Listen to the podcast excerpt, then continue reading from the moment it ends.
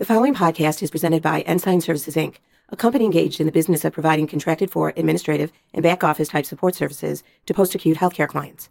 Ensign Services provides accounting, human resources, compliance, legal, risk management, information technology, training, construction support, and other such miscellaneous services to its clients.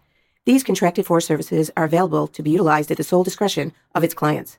References within the podcast to the company and its activities, as well as the use of the terms we, us, its, our, and similar terms used during the discussion are not meant to imply that Ensign Services Inc. or the Ensign Group Inc. has any direct operational control, supervision, or direction of the independently operated post-acute healthcare entities.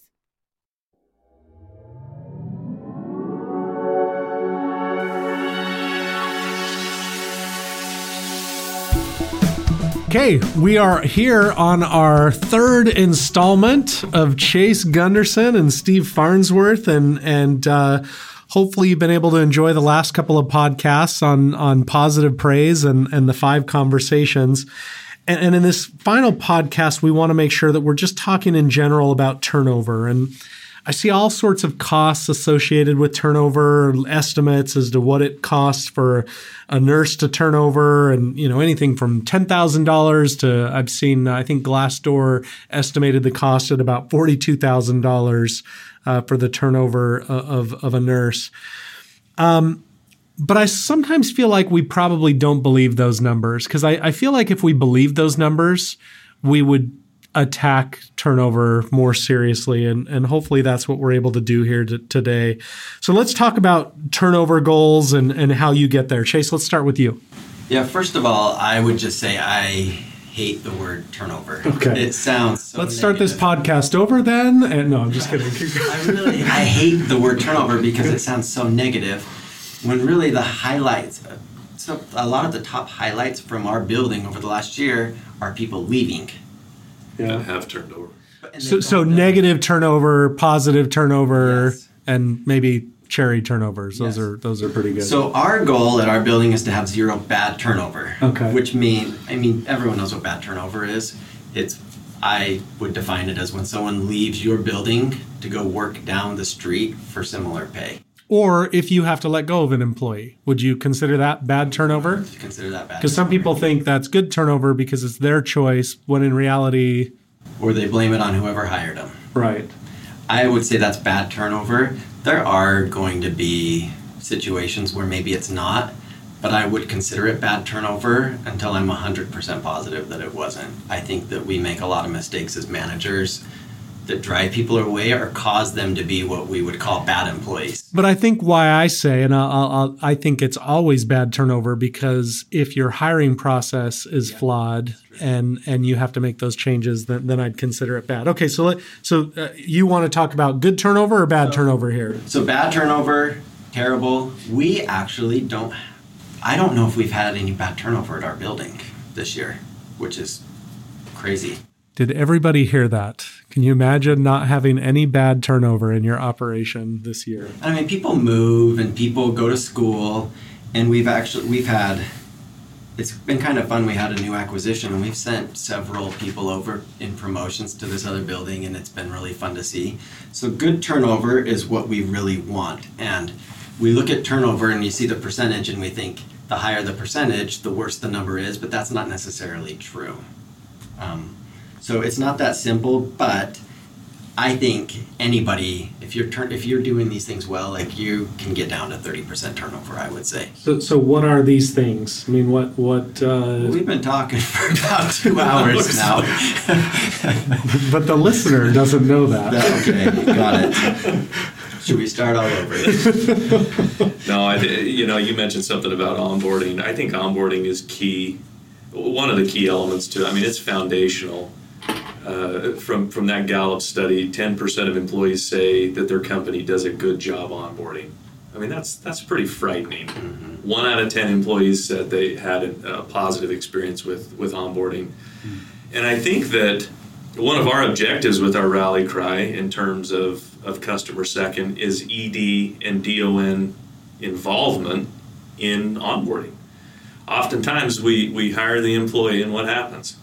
We shuttle them on down the line to whoever's in charge of the onboarding class and the ED goes in at the very end for 10 minutes and talks about Caplico and you know waves the Caplico wand and off we go and that's supposed to Never see him again. yeah. Yeah so I think that's one component that that oftentimes we overlook and underestimate the power. After all I mean it's the first impression they have of us I also think, as far as turnover goes, our goal should never be 0% turnover. Why is that? Well, studies have found that actually organizations perform better with 75 to 99% retention Mhm. because they benefit from the positive friction created by new members of the team. talent coming It's kind of interesting. We we have that at our in our building where someone's left and someone has come in, and we thought we've done really well with something, and then they come in and point out all of the weaknesses, and it feels bad, and we're trying to fix it, and we feel like things are getting so, are so much worse than they were before. But then the people on on the, outside of that room will talk about how much better it's getting. Yeah. What, what about the employee that's really talented in what they do, but but um, a little bit of a cancer to the culture? It's. Why are you laughing? Is that me? there's not there's a lot of those out there There's so many. But I mean, you kind of feel They're a like as a leader, you you almost are held hostage by them because of their talent, because of their skills that you need. Like, do you? It- is- it's a crutch I think So do you keep them? oftentimes. Do you? You you unequivocally don't. Uh, of course, so we I read a book called The Power of the Other. I Mhm. think you read it too, and it says that if somebody is divisive, that it's not worth keeping them no matter what good they bring, Hmm. and that they say that w- and a negative person causes way more damage than a superstar can bring to the team. I mean, I bet every leader listening to this podcast right now is can think of somebody on their team that that where this is the scenario. Well, there's safety. I, I think there's comfort and safety in an individual that, say, has been in the industry for a long period of time, knows the ins and outs, knows the history of the building, survey process, has the numbers. There, there's safety there. You don't need to worry about developing somebody. And I think we should make sure that we understand too that this per, this isn't the person that disagrees with the group. I mean that that cognitive friction is good, right? I mean, if you listen to my uh, podcast on cognitive diversity, I point out that teams that uh, that they did a study that where they they found that a team of mediocre individuals that disagree with each other will always come up with more better ideas than the team of geniuses that are all aligned in their thinking. So that that cognitive friction is really valuable to the team. That's not antithetical to our culture, right? That is that is actually a part of our culture. We're talking about the people that that uh, you know moaning and groaning and and and maybe they're uh, they're uh, hurtful and and not practicing love one another. They're not good at holding people accountable. They're not good at being held accountable. Those are the things that I mean, contrary to our culture. And a lot of the times, it'd almost be better if they would just do that to your face. Instead, they're the people that you, you talk about the meeting after the meeting, where after you have it, that's when they go to everyone else and just Oh, that's so cause corrosive, problems. divisive. But you know, I've asked this question a lot to to leaders in our market. What what type of employee is more powerful? A negative employee or a positive employee? And it's interesting some of the feedback that you get. Almost nine times out of ten, the first response is, "Well, the the negative employee." Yeah. And, and there's a study called the Hidden 31 that shares that 31% of, of employees possess a positive mindset and are expressive of that mindset. What does that mean? Meaning they have an optimistic mindset, they wake up during the day, they want to have a great day, Okay. and they express that mindset with other people around them. Mm-hmm. The problem is only 31% do that. So where does that leave us? Hmm. All of the others that possess a negative mindset and are vocal about that mindset. So the question of which one's more powerful, it's not good, you know, the positive or the negative one. It's the employee that is more expressive of their mindset is the powerful employee. So there are those that influence more than they are influenced, right? I mean, that's the question. We're all influencers Right. and we're all influencees. Uh, and and we need to make sure that we're influ- can, can we jump over to exiting employees and this idea of how we exit our employees steve let me let me go to you on that Yeah, I, I, I think this is something we overlook many times. Uh, we, we've talked about good and bad turnover. We've talked about those employees that naturally we say to ourselves, oh man, good riddance, finally you're out of here. I don't want to spend another minute with this individual. They've caused so much trouble and frustration in the building. In this generation where we're so connected, there there is tremendous amounts of risk of not exiting well with an employee.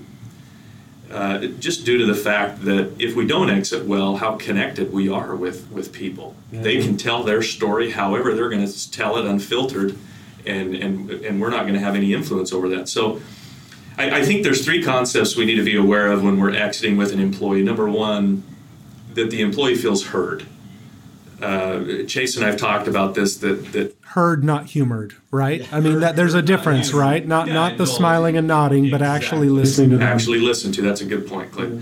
And, and Chase and I have talked about this where experts have said that, that before somebody can feel better about the way that they're feeling about an issue or an experience that they're having, that they need to get the negativity out Was would you rather have them get it out with you? with you or on social media Yeah. or on Yelp or wherever else, uh, you know, the other avenues that we have. And so it's, it's imperative that you try to sit down with the employee And I would encourage you as a leader to do a lot more listening with the intent to listen, not with the intent to argue, debate, or even respond back to that person. And I think the second thing is is that that we emphasize to the employee, and, and I think Chase does a really good job on this, is the employee leaves feeling proud of their contribution. Even if you're firing them? I, I think you can. I think you can do that, don't you? in almost every situation. Yeah, I think you can. There might be a few really ugly scenarios, but There's something they added that is good. And we almost feel like because we are terminating them, we almost can't talk about those things. And I just think that's wrong. I think That's of the why I threw last that CNA we out. terminated. She gave me and Jeremy, my DON, a big hug as she walked out. Yeah, I think um, That's good. to your point, Clay. Everybody makes a contribution at some point uh, in, in their in their time with us. We need to make that meaningful. That does require effort, especially when there's emotions involved. If something severe has happened that has caused emotion or harm, heaven forbid, it, it goes back to training your mind on what to look for, and it can be difficult to find some of that positivity and share that with them. You know, I, I, sorry to cut in on you, but I No, no, think no. uh, a lot of times when someone leaves, we're not putting them first, and we're thinking so much about ourselves, and we're thinking of our department and how we're going Mhm. to staff and who's going to work the NOC shift. And even in some cases, work- how uncomfortable we are in the conversation, not thinking about how hard this is for them. And so we let them leave feeling that they let us down, feeling Yeah. guilty, feeling that they've put us in this really tough situation. And it's the opposite of what we want. We really want them to leave knowing how much we appreciate everything that they did. Well, and you'll get honest feedback. I I have in my experience, but Mhm. and, and I think the third thing that can happen if done right, Clay, is creating a brand ambassador. That employee leaves. I don't know if um, confused is the right word. I mean, who leaves from say being terminated or or resigning, experiencing such a positive experience with the leader of the building? I mean, where do you see that? And and I have seen an individual as I've sat across the desk with them and say, "This is very unfortunate you're leaving," and you know, going through some of these things, and then saying, "Do you need a personal recommendation from me?" And I, I will write you a recommendation. And it, it's it's funny. I know you've done this before as well. There there's like a sense of confusion of like, who does that? Yeah. And and there have been many many times where in, in doing this right, an employee returns back, and because they left with a feeling. But even if they don't, I think you guys are demonstrating the principle that and the proof we care about this person as a person, not just as somebody that can benefit us as an employee. Right? We will do the right thing by this person no matter what. And that and that makes me think, Chase, about your your experience with uh, Chase Bank. Uh, uh, can you share that? Are you willing to share that with us? Yeah, I'm happy to share. You know, I was before I went and started working in Idaho, which has been almost six years, which know, is crazy. um, it all happened. I had zero intention of doing this for work, and I went to college with Steve, and we took a few classes together. Our wives were really good friends. Hospitality management. Yeah. I think that was the beginning of why we're so passionate about all oh, this. yeah. And it was kind of funny. We were friends, and Steve told me he was going to go be an administrator in a nursing home, and I thought it was the most random thing I'd ever heard in my life. Not something you grew up thinking you would do. If, and the last question I asked him was, I wasn't going to ask him, "Hey, how do I get on with that?" Because I didn't. I mean, I thought it was so weird. How do I get on that train? Yeah, Nobody says that. Yeah, so he was moving to east, back clear back east. Anyway, a few years in, I was working. I worked for Chase Bank, and I did a lot of different things from banker to I did residential loans, and I managed Chase uh, Chase Bank branches. And the last job that I was going into, I actually trained for like three months straight, getting all of my investment licenses, things like that. I didn't interact with one person. It was the first private client bank in Salt Lake City, and they put a ton of time and money into me uh, going into this position. And I started at, the, at this bank, and I was meeting a lot of their top, their wealthy investors or their wealthy clients. So they have a lot invested in you. They lot. put a lot of time into it, and and and now is the time that Steve is talking to you, and you make a decision that you're going to change So careers kind of and funny. Not caring about what Really? you had invested. this really wealthy Chinese client comes in saying, I want to open up a, a nursing home for Chinese people. So I call Steve and say, Hey, how does this guy open up a nursing home? Mhm. And Steve calls me back and says, You should come work with us. and I'm thinking, No, I definitely should not go and work with you. And we just barely built a house. Um, both of our families lived in Utah. Our oldest child has autism and he's nonverbal, and at this point in time was so hyper you can't even believe it. And I'm thinking, why would I move to Idaho to go work with Steve in nursing homes when I was happy where I, I was fairly happy where I was. And he convinced me to go work with him one day, and I kind of saw what it was like, and I really fell in love with it.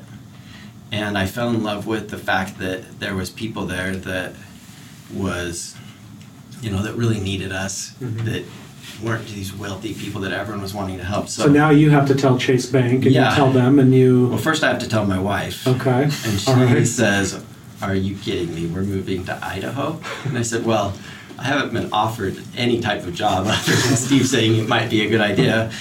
But yeah, the job was offered and I wanted it bad and I told Uh-huh. Goldie. And I still can't believe she said yes because it was really a hard move for her. Second time you were surprised she said yes in your lives, right? Yeah, you know, well, the first time wasn't as easy, but right? Okay. yeah. So I have to go tell Chase Bank that I'm leaving. Uh huh. And this is, you know, a matter of just weeks before they're opening up this bank, and they'd spent so much time on me. And so they were actually super nice about it. But then we had a baby. Oh, I didn't even mention that. My wife was also nine months pregnant. And so we have a baby born, and he was born with a pretty major heart defect called TAPVR, if anyone knows what that is. Um, and he had to be life flighted to Primary Children's. And this happened on September 22nd, and my last day at Chase Bank was September 26th. Hmm. And we're at the hospital, they're doing echocardiograms and testing all the time, and he has all these. He also had an issue with his aorta that miraculous, miraculously healed itself. But when he was two days old, he had to have open heart surgery. And I remember he's in surgery, he's in surgery for five or six hours, and I have people questioning me Are you sure you want to move your wife and your special needs child and this other child that just had open heart surgery two feet to Idaho where you have no support? And I wanted to selfishly really bad, but I did question, you know, is this a good move? And I remember my manager at Chase Bank called me. Your manager, who you've just resigned your Just position resigned, from, you're getting ready to him in a move. You put him in a tough situation. Spent so Okay. much money, terrible situation. What did your manager say? So he calls me and he says, Chase, I heard what happened. I'm so sorry. Um, he said, do me a favor. Write me an email and tell me your last day is actually three weeks in the future so we can pay you for another three weeks. cover your benefits and you're not having to just rush off to Idaho with this family that's really needing a little bit of time with family.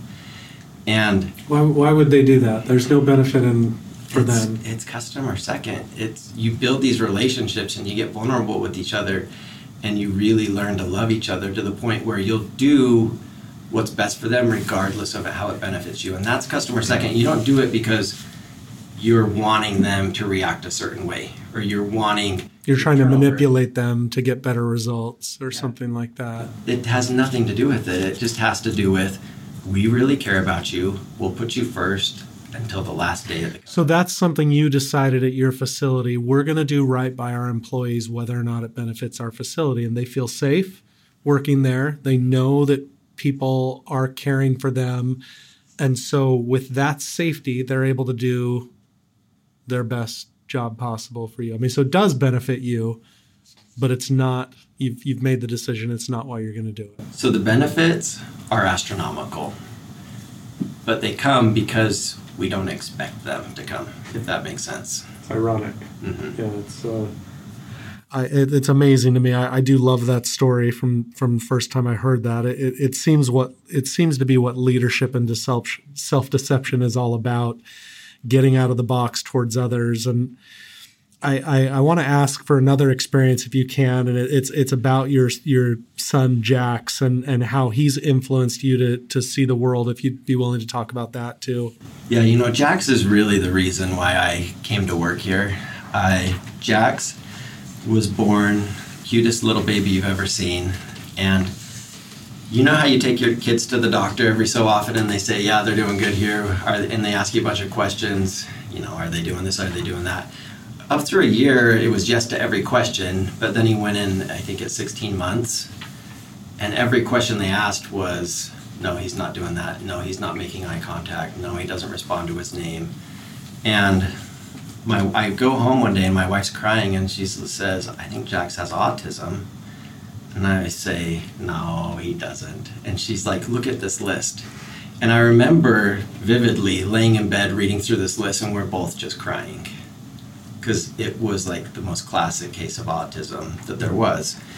And from that moment on, he stopped talking. Like he would say a few words before them, but he kind of stopped talking and he didn't say anything for probably two and a half years. And he's going to all day preschool at three years old. He's with speech therapists multiple times a week. All these people are putting so much time and effort into trying to get anything out of him, and they're getting nothing. And I remember we were in our family room one day, and Jax says apple. And Goldie and I are looking at each other, wondering what in the world just happened. But he didn't stop at apple. He then said baby, and cookie, and dinosaur, all the way to Z to zebra, and then zebra all the way back down in perfect Things order that wouldn't down get to other A. parents incredibly excited, but you guys But were, we were just sobbing. Like, Going we're- backwards is pretty impressive. Oh, it's- I'd like to see one other kid do that. or an adult for that Nobody's that matter. smart. Um, but we're sitting there just sobbing, thinking, we haven't heard him say a word in two and a half years. And now he said a word, and we wondered, okay, what's going to happen from here? Is this word going to do anything? And it did. Because he learned that he could use words to get what he wanted. And to this day, Jax can ask for anything. It doesn't even matter what it is. If he says the word, he gets it. Ferrari. He gets it. Like really, I think we would probably buy. I mean, it might be a toy one, but he'd for sure get some type of Ferrari. And the point is, is we give up on people sometimes, hmm. and we don't value some of the development and progress they make. But there is there's a really great book called The Compound Effect. And there is a true compound effect that as people start to change and develop, that the momentum, a fly like think of a flywheel, starts to move and takes them to where they need to go. And with Jax, the compound effect we saw from him learning to say one word is we could have a relationship with him. He didn't have to be so frustrated. We had two more children, which who knows if we would have if he hadn't been able to talk. And I think it's the same way with our employees. Gallup says that weaknesses never become strengths according to all their research. Hmm. And change takes an incredible amount of energy and fuel. And the fuel comes from positive praise and like working with them and trying so hard to help them get there. And we have to be patient and celebrate those small wins, the baby steps that people are making, knowing that those baby steps were incredibly hard to get and that they can take them a lot further and that that momentum will take them to where they need to get to be to be in the great job that they want if that makes sense So, do, are, do we give up on employees too too quickly? Is that I mean, is that the principle behind this? How, how would you how would you summarize this? What what am I supposed to get from this as a as a, a CEO of a facility? i think uh, I, I do think we give up on people way too quickly and i think that we we've talked about this we focus on their weaknesses so much and we think you can't do this and so we just give up on them Yeah. um, i think I mean, because I've always believed that the key to happiness is progression.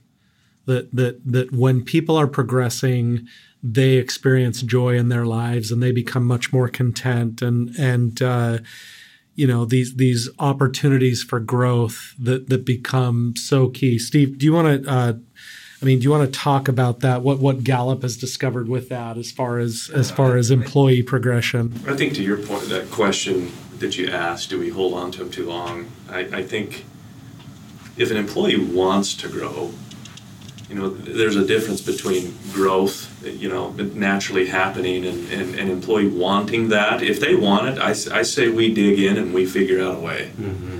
But when they lose that spark, where they kind of don't care whether to grow or not, I think that's where you can make that decision of, you know, cut bait if you need to. But to, to that point, uh, Clay, in, in the statistics, they found that most, 91% of employees in the US say that the last time they switched jobs, they left their company to do so for growth opportunities.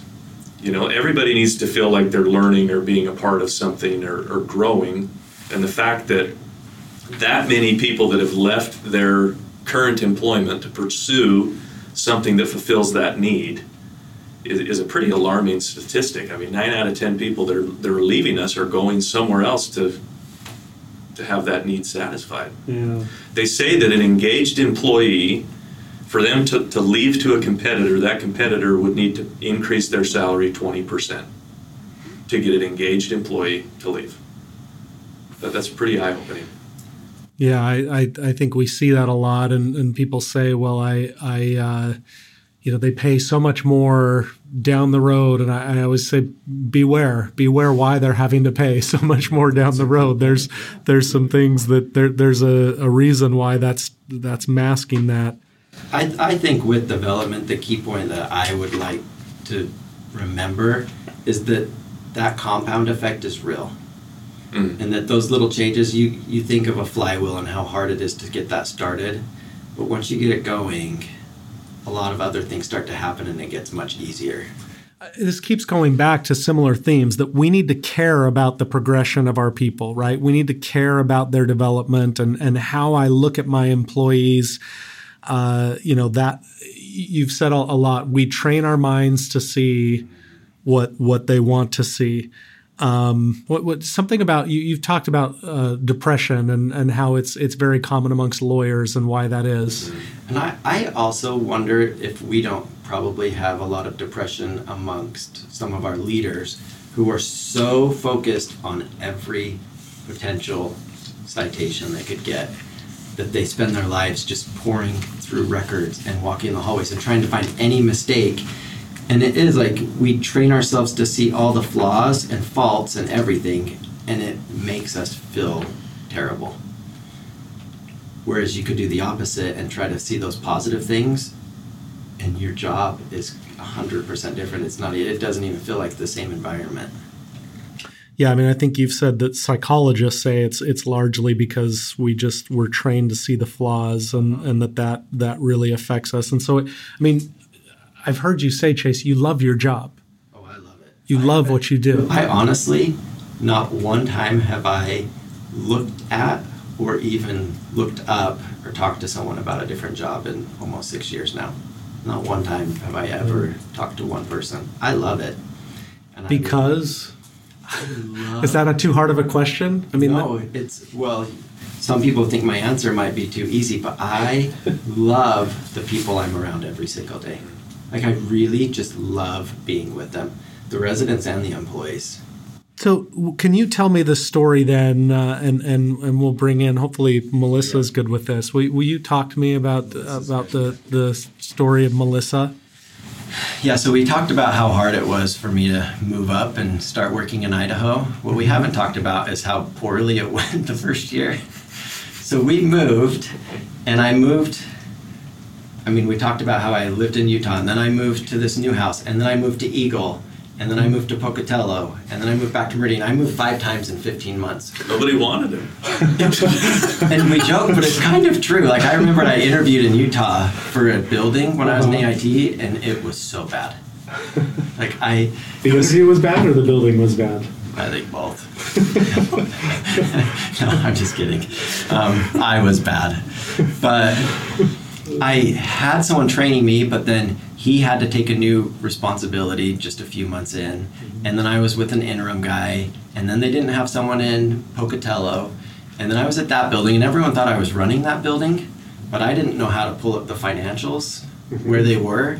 I didn't know how to approve an invoice in DocLink. Our recorder is laughing at you too right now. I didn't know how. I, I remember I, he and I we, we kept, was so we, bad. we kept touch for a long time, and I remember calling and saying, "Well, yeah, just look in here." He's like, "Well, what's that?"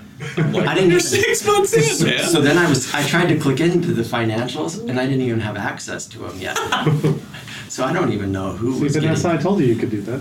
I did master like I totally mastered the Quick Connect during that first year.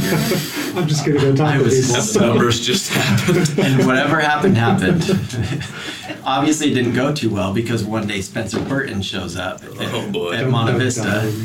Dun. And I knew Spencer a little bit, and I was kind of wondering what he was there for, and I was trying to just talk to him. And pretty quickly, it went into an exam. He was He trying to discovered- quick connect, and I'm he not- right through one of- that. It was one of the most humiliating interviews of my life because it was so obvious that it was a complete train wreck. And we've all known AITs, and you say all of our AITs are great now, but we have AITs, and some of them we think they're going to be amazing. Some of them we think, yeah, it could go either way. And some of them we think, how did that happen? And mine, and you can ask anyone that knows Spencer can ask him. With me, it was, what in the world happened? You were a This has been a year. I will say that even that kind of continued when we wanted to move him to Meadowview. There was a little bit of that. What do you mean? Just of like, is he the right leader? Will he be able to take on a new acquisition? You know. Well, we I'll explain why. that, All right, let's let's get let's get on to this story. yeah, let's go. Um, You're still here. You're doing So- well. So Spencer saw quickly that I was not competent at all, had to and Monte Vista needed a competent leader We're at the time. currently competent. Okay. So he came up with the idea we should send Chase to Hawaii, which was a great fit because Hawaii didn't really need anybody to be successful. they literally were are they're, they're probably easily the most celebrated and awarded facility in the state of Idaho in the history. And the director of nursing's been there for over 30 years. So I was excited about that, but it was also really awkward because Melissa Truesdell, who was the business office manager, she was in the same AIT interviews as I was. Okay. So you guys are are interviewing for the same, not the same position, but but you know both trying to be leaders in the organization. Yeah, and she had been at Hawaii for 15 years. Her metrics were off the charts. She also ran the building with a prior owner herself for 10 years before that. She owned and operated a, a small ALF, 15 beds. She knew everything about how to do the job pretty much. And somehow she got a no and I got a yes, and so I was going to Hawaii. But it's so much worse than worse than just me being with Melissa because her mom is the director of nursing and her dad is the plant manager, housekeeping, laundry. One of her sister's activities dietary. Um, the other sister was medical records. So you're working with the Melissa Truesdale family. No, really, it was everyone was the same adopted family brother. except for me. And I'm wondering, okay, I'll put in an HR caveat here. This is not encouraged. so I go in there and I know immediately she's going to realize how incompetent I am, and the whole family is going to be just thinking, why in the world was he qualified for this job, and why did he get the job and not Melissa? Mm. And I thought, are they going to just try to force me out and just prove? Because all Geo- all Georgia had to do was call and say, I am not working with this guy, get him out, and I would have been gone in 30 minutes. Um, and so I go to the building, I'm a little nervous, wondering how they're going to treat me. And I don't think there's very many people in the whole world that would do this, but the whole family treated me like I was a long lost brother or a long lost son of the family. Hmm. And from day day one, like Melissa completely took me under her wing, and she took me. The building. The only issue with Hawaii at the time is they'd seen a huge drop in their reimbursement, and she set up a meeting with the guy that helped build the current Medicaid system in Idaho, and knew more about it than anyone for a whole day to teach us how it worked and how we could get back on track. And we got back on track within like two months. And we started making money. And the next year we hit BHAG and we won the flag. And they both tried telling, both Georgia and Melissa tried telling everyone that it was me and how great I was. And the truth was that they didn't need me and that they had just taken me under their wing and had helped me. And Spencer Burton also spent a lot So, of time. so what is it about Melissa? What what is it Just setting ego aside. I mean, she sounds like an owner. to me? She's And- as and- much an owner. She would do that for anybody. I mean, anyone could go in and run that building, and she would do. So what's that. what's the leadership principle that you're you're gathering from this? my leadership principle is when Spencer came to see me at, at Monte Vista, he chose to see the few strengths that I had and said we can work with this, and took me under his wing and taught me the things that I needed to know. Steve might be embarrassed, but he's also helped me with every single every day in the last five years. Like we've talked pretty much every day at work. And I've had these people that choose to see the things that I do well and try to help me manage my weaknesses and yet build up my strengths so they become strong and I can use my strengths and manage my weaknesses. But then I think of Melissa Truesdale's administrator. He should have been at those AIT interviews and he should have been there telling them, yes, maybe she has these two minor things she needs to work on, but she is incredible at this, this, this, this, and this. Um, Steve's raising his hand. I think he wants to say uh, something. a, a principle that comes to my mind, Clay, is is is we talk about praise, and I know Chase, you're you're big on that. Very powerful principle, but what I've seen as I look at somebody like yourself or Melissa, that that when those around you have helped you become better, you know, metaphorically shine light on you, light light attracts light and, and it's very it's a very powerful thing what you did at a, Hawaii you brought the team close together there's no doubt about that you had an influence on them you get Melissa to where she was and then you go to Meadowview and you duplicate that and Well, and that was the most, one, really the most fun thing that ever. Is as soon as we could be a preceptor, we got Melissa into the AIT program while she did her current job, Mhm. And we got her into the AIT program. And so when Meadowview came up, I did not want to go there that badly. Mostly because I didn't know if I could handle a building that needed that much help because I'd been at Hawaii with George A building that didn't have Melissa. just Mhm. just Yeah. pumping my ego all day. And but I went. The biggest reason why is because it was one of the best moments I can remember is when I got to tell Melissa, I'm going to Meadowview. Why he should have been yours long, long ago, but it finally is now. And she runs And I it now. and I think we have so many Melissa Truesdells in our organization that people are choosing to see their faults or see their weaknesses, and they're that's how they're that's how they talk about them. They talk about so that's what we're failing to do is we're failing to recognize the talent in the people that are all around us. This is this is the uh, It's almost like strangers get the benefit of the doubt when we say they're really good at this and this, but they have this. And the people that we know and we have the strongest relationships we're with all day, we're defining them by their weaknesses. Th- this is the Joshua Bell story, right? In the in the uh, DC Metro, Joshua Bell's one of the best violinists in the world. He th- this was a social experiment, I think, by the the Washington Post. He's playing on a I think a 2.5 million or a 3.5 million dollar violin in the middle of Metro Station, and nobody's paying attention. He makes about thirty five dollars. Uh, whereas the night before he was selling out hundred dollar seats at at uh, you know one of the great concert halls in the area, and it's this idea that that in in places where you're not expecting it, we tend to not perceive beauty or value. And maybe it's hidden behind titles that are not prestigious titles or whatever they may be. And if we can change how we see our employees, all of that changes. If we can learn to build, when we did the fun theory a year or two ago, I showed a video of, of a of a city that was using these speed cameras trying to get people to stop speeding and it wasn't doing anything. But when they changed it around and they had the cameras take pictures of people caught going the speed limit and entering them in a lottery, it it corrected largely because they were looking for the positive now and not the negative. It largely corrected the negative uh, behavior of of speeding. And, you know, predictably, Melissa, she is like a Jordan Bell of administrators, in my opinion. Joshua Bell. Joshua Bell. Jordan Michael Bell's probably a basketball player. but really, she's as good as anyone I know.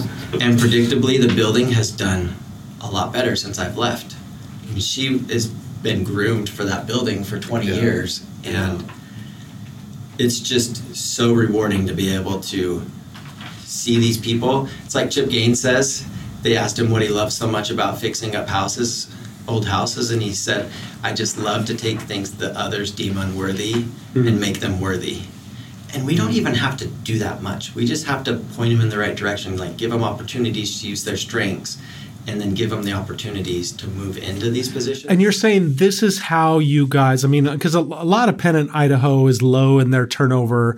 Uh, Meadowview is incredible. We do have other operations uh, that I saw one in San Antonio the other day that has gone from, I think, something like 120% to the high 20% in their turnover. I mean, we have certain operations that are embracing customer second, and we're starting to see the results.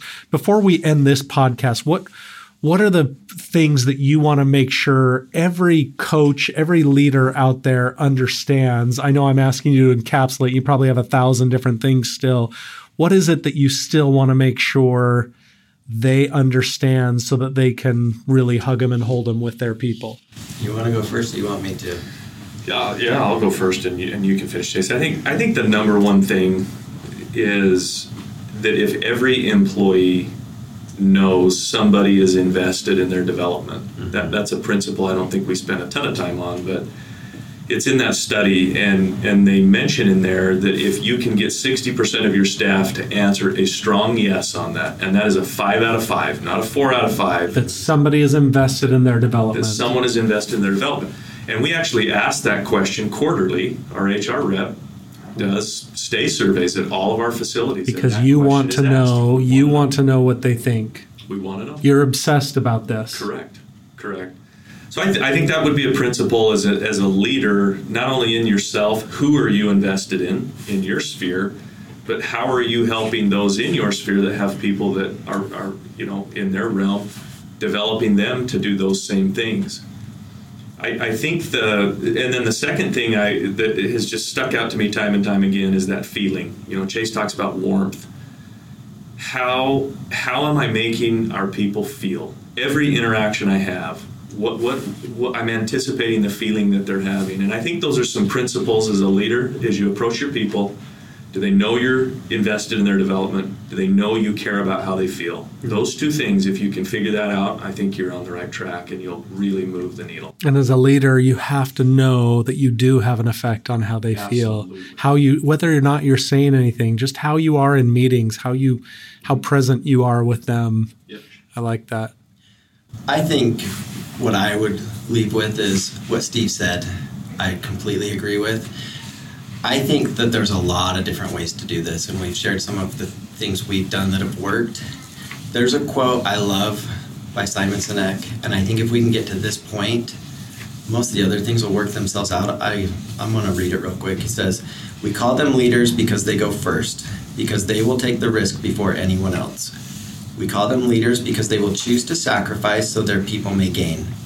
And when we do, the natural response is that our people will sacrifice for us.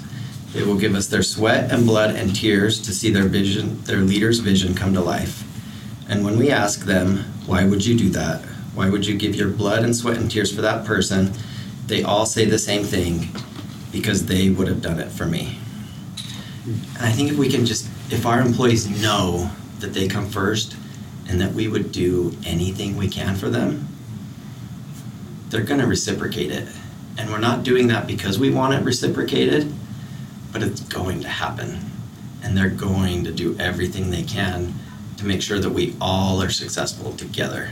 I, I uh, this has been great. I appreciate your time. I, I think sometimes we think that we are customer second, uh, but hopefully, as we've listened to this podcast, we, we, you know we come to realize that there are so many things that we need to do better in how we see our people. Again, the best leaders I know find fewer things to focus on, and then they obsess over those things.